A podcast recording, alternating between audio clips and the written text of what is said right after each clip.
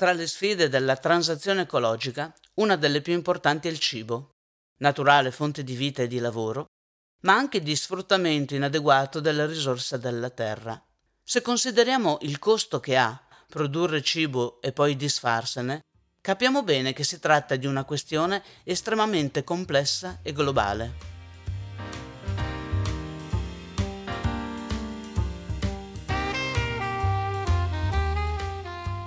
State ascoltando il podcast Sfide ecosostenibili. Il tema della quarta stagione è l'economia circolare ispirata alla natura. In questo episodio analizzeremo lo spreco alimentare con il professor Franco Fassio, ricercatore, docente presso l'Università di Scienze Gastronomiche di Pollenzo e coautore del libro Circular Economy for Food, scritto in collaborazione con la dottoressa Nadia Tecco.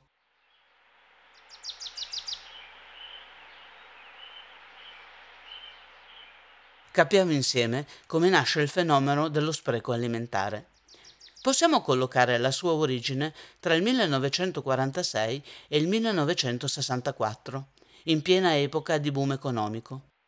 In quegli anni di improvviso benessere, tutto il sistema cambia direzione, perdendo la visione d'insieme per lasciare spazio alla produttività. La qualità della vita dell'uomo e la salute dell'ambiente passano in secondo piano, mentre l'unica logica da perseguire diventa il rendimento.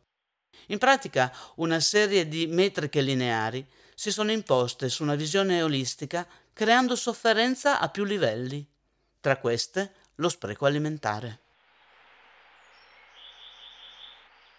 È un atteggiamento che riassume molto bene l'antropologo britannico Gregory Besson, che nel 1972 va a scrivere un libro che si intitola Verso un'ecologia della mente, dove diceva i maggiori problemi del mondo sono il risultato della differenza tra come la natura funziona, ovvero come un sistema, e il modo in cui le persone pensano, che purtroppo è per la maggioranza lineare.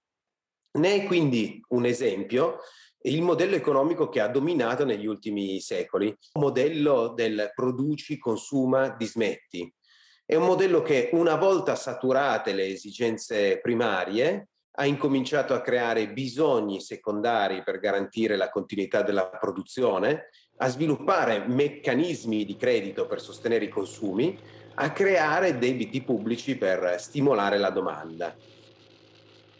Oggi vediamo chiaramente, in soli 70 anni, gli esiti di una pratica produttiva industrializzata senza scrupoli e senza limiti, come se le risorse della terra non ne avessero. Non ci resta che mettere in discussione i metodi che li hanno generati e cambiare abitudini. Le stesse abitudini che sono il principale ostacolo a uno sviluppo sostenibile. Parliamo costantemente di adottare l'economia circolare come nuovo paradigma economico-culturale. Ci riproponiamo di riportare l'attenzione alla biodiversità, alle comunità locali, alla qualità delle relazioni. Ma questi propositi restano pura teoria se non abbiamo un obiettivo chiaro e personale. Credo che però l'elemento principale da cui ogni considerazione debba partire per dichiararsi sostenibile dal punto di vista agricolo sia quell'obiettivo di instaurare un patto intergenerazionale per evitare di compromettere i rapporti col miglior fornitore di materia prima che il genere umano conosca, ovvero la natura, e da lì sviluppare un modello economico che a partire da risorse e culture locali evidentemente non generi rifiuti, ma sempre, come si dice, materie prime e seconde metabolizzabili dal sistema e dunque valorizzabili dal sistema stesso. Vuol dire, in altre parole, eh, mettere in pratica un modus operandi presente in natura da sempre, ovvero quella capacità di non produrre rifiuti, poiché tutto viene metabolizzato nel fluire dinamico tra i cinque regni naturali. Si può dire che in natura nessuna eccedenza venga sprecata e in egual misura l'economia circolare ci invita a ragionare in chiave rigenerativa, imparando a gestire quel capitale naturale che ci consente di produrre buon cibo e allo stesso tempo non producendo rifiuti, ma sempre input, nuove risorse per lo stesso o un altro sistema produttivo. Quanto ci costerà ritornare all'economia circolare ispirata alla natura? Ci costerà sia economicamente sia in termini di trasformazione sociale e personale. Non possiamo certo pensare che il cambiamento arriverà dall'alto e noi, come solito, ci allineeremo. Anche se il PNRR, Piano Nazionale di Ripresa e Resilienza, è ricco di iniziative a sostegno della transizione ecologica, dovremo mettere in atto una rivoluzione interiore che mette al centro il benessere dell'umanità e del suo ambiente in un'ottica lungimirante. Lo sviluppo sostenibile è parte integrante delle pianificazioni economico-sociali dell'Unione Europea, anche attraverso i lavori associati al Green Deal. Infatti, un terzo dei 1.800 miliardi di euro di investimenti del piano per la ripresa di Next Generation EU finanzieranno il Green Deal europeo.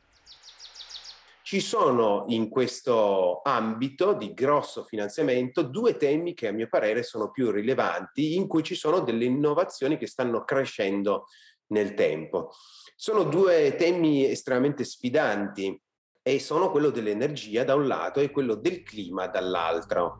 Giusto per citare diciamo, un'evidenza scientifica sul fronte dell'energia, noi sappiamo che già ora, quando nel 2050 la popolazione mondiale supererà i 10 miliardi di persone, la richiesta di energia crescerà del 30%. E questo anche a causa del fatto che bisognerà sostenere un incremento del 70% della produzione agricola. Di conseguenza c'è un forte legame tra energia e cibo su cui si stanno innestando delle tecnologie, delle innovazioni evidentemente orientate alla produzione di energia da fonti rinnovabili. Sul fronte invece del, del clima, anche qui il dualismo eh, cibo e clima è evidente. Il cibo e la sua produzione influenza il cambiamento climatico, ma a sua volta è influenzato dal cambiamento climatico. La Commissione europea ha adottato anche in questo senso una serie di proposte, di linee di finanziamento per trasformare eh, in pratica le politiche dell'Unione europea eh, in politiche che puntino a ridurre le emissioni di gas a effetto serra di almeno il 55% entro il 2030 rispetto ai livelli del 1990. Ecco, io credo che sarà una grandissima sfida questa, quella che ci vedrà tutti coinvolti anche attraverso piccole innovazioni, piccole azioni, perché proprio la, il gesto quotidiano di ognuno di noi che può fare eh, la differenza verso un nuovo paradigma economico-culturale non potrà essere esclusivamente l'azione eh, di un'unica impresa a farci svoltare.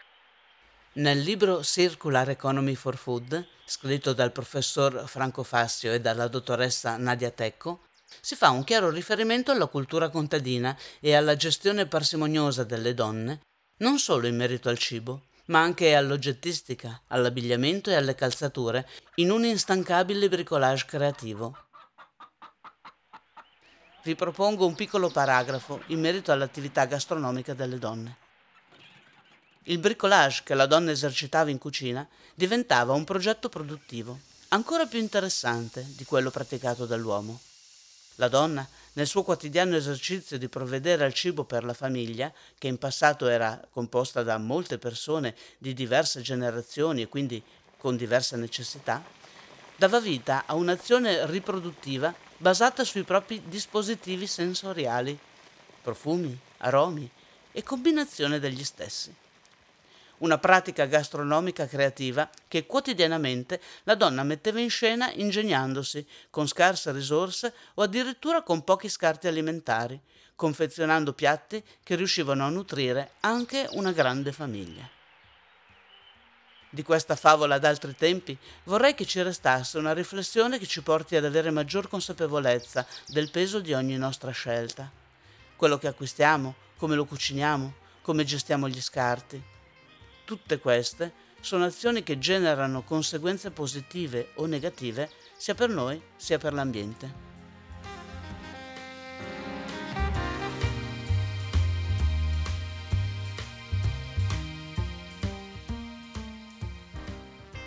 Un ulteriore incentivo al cambiamento riguarda l'aspetto culturale dell'alimentazione e tutte le relazioni connesse.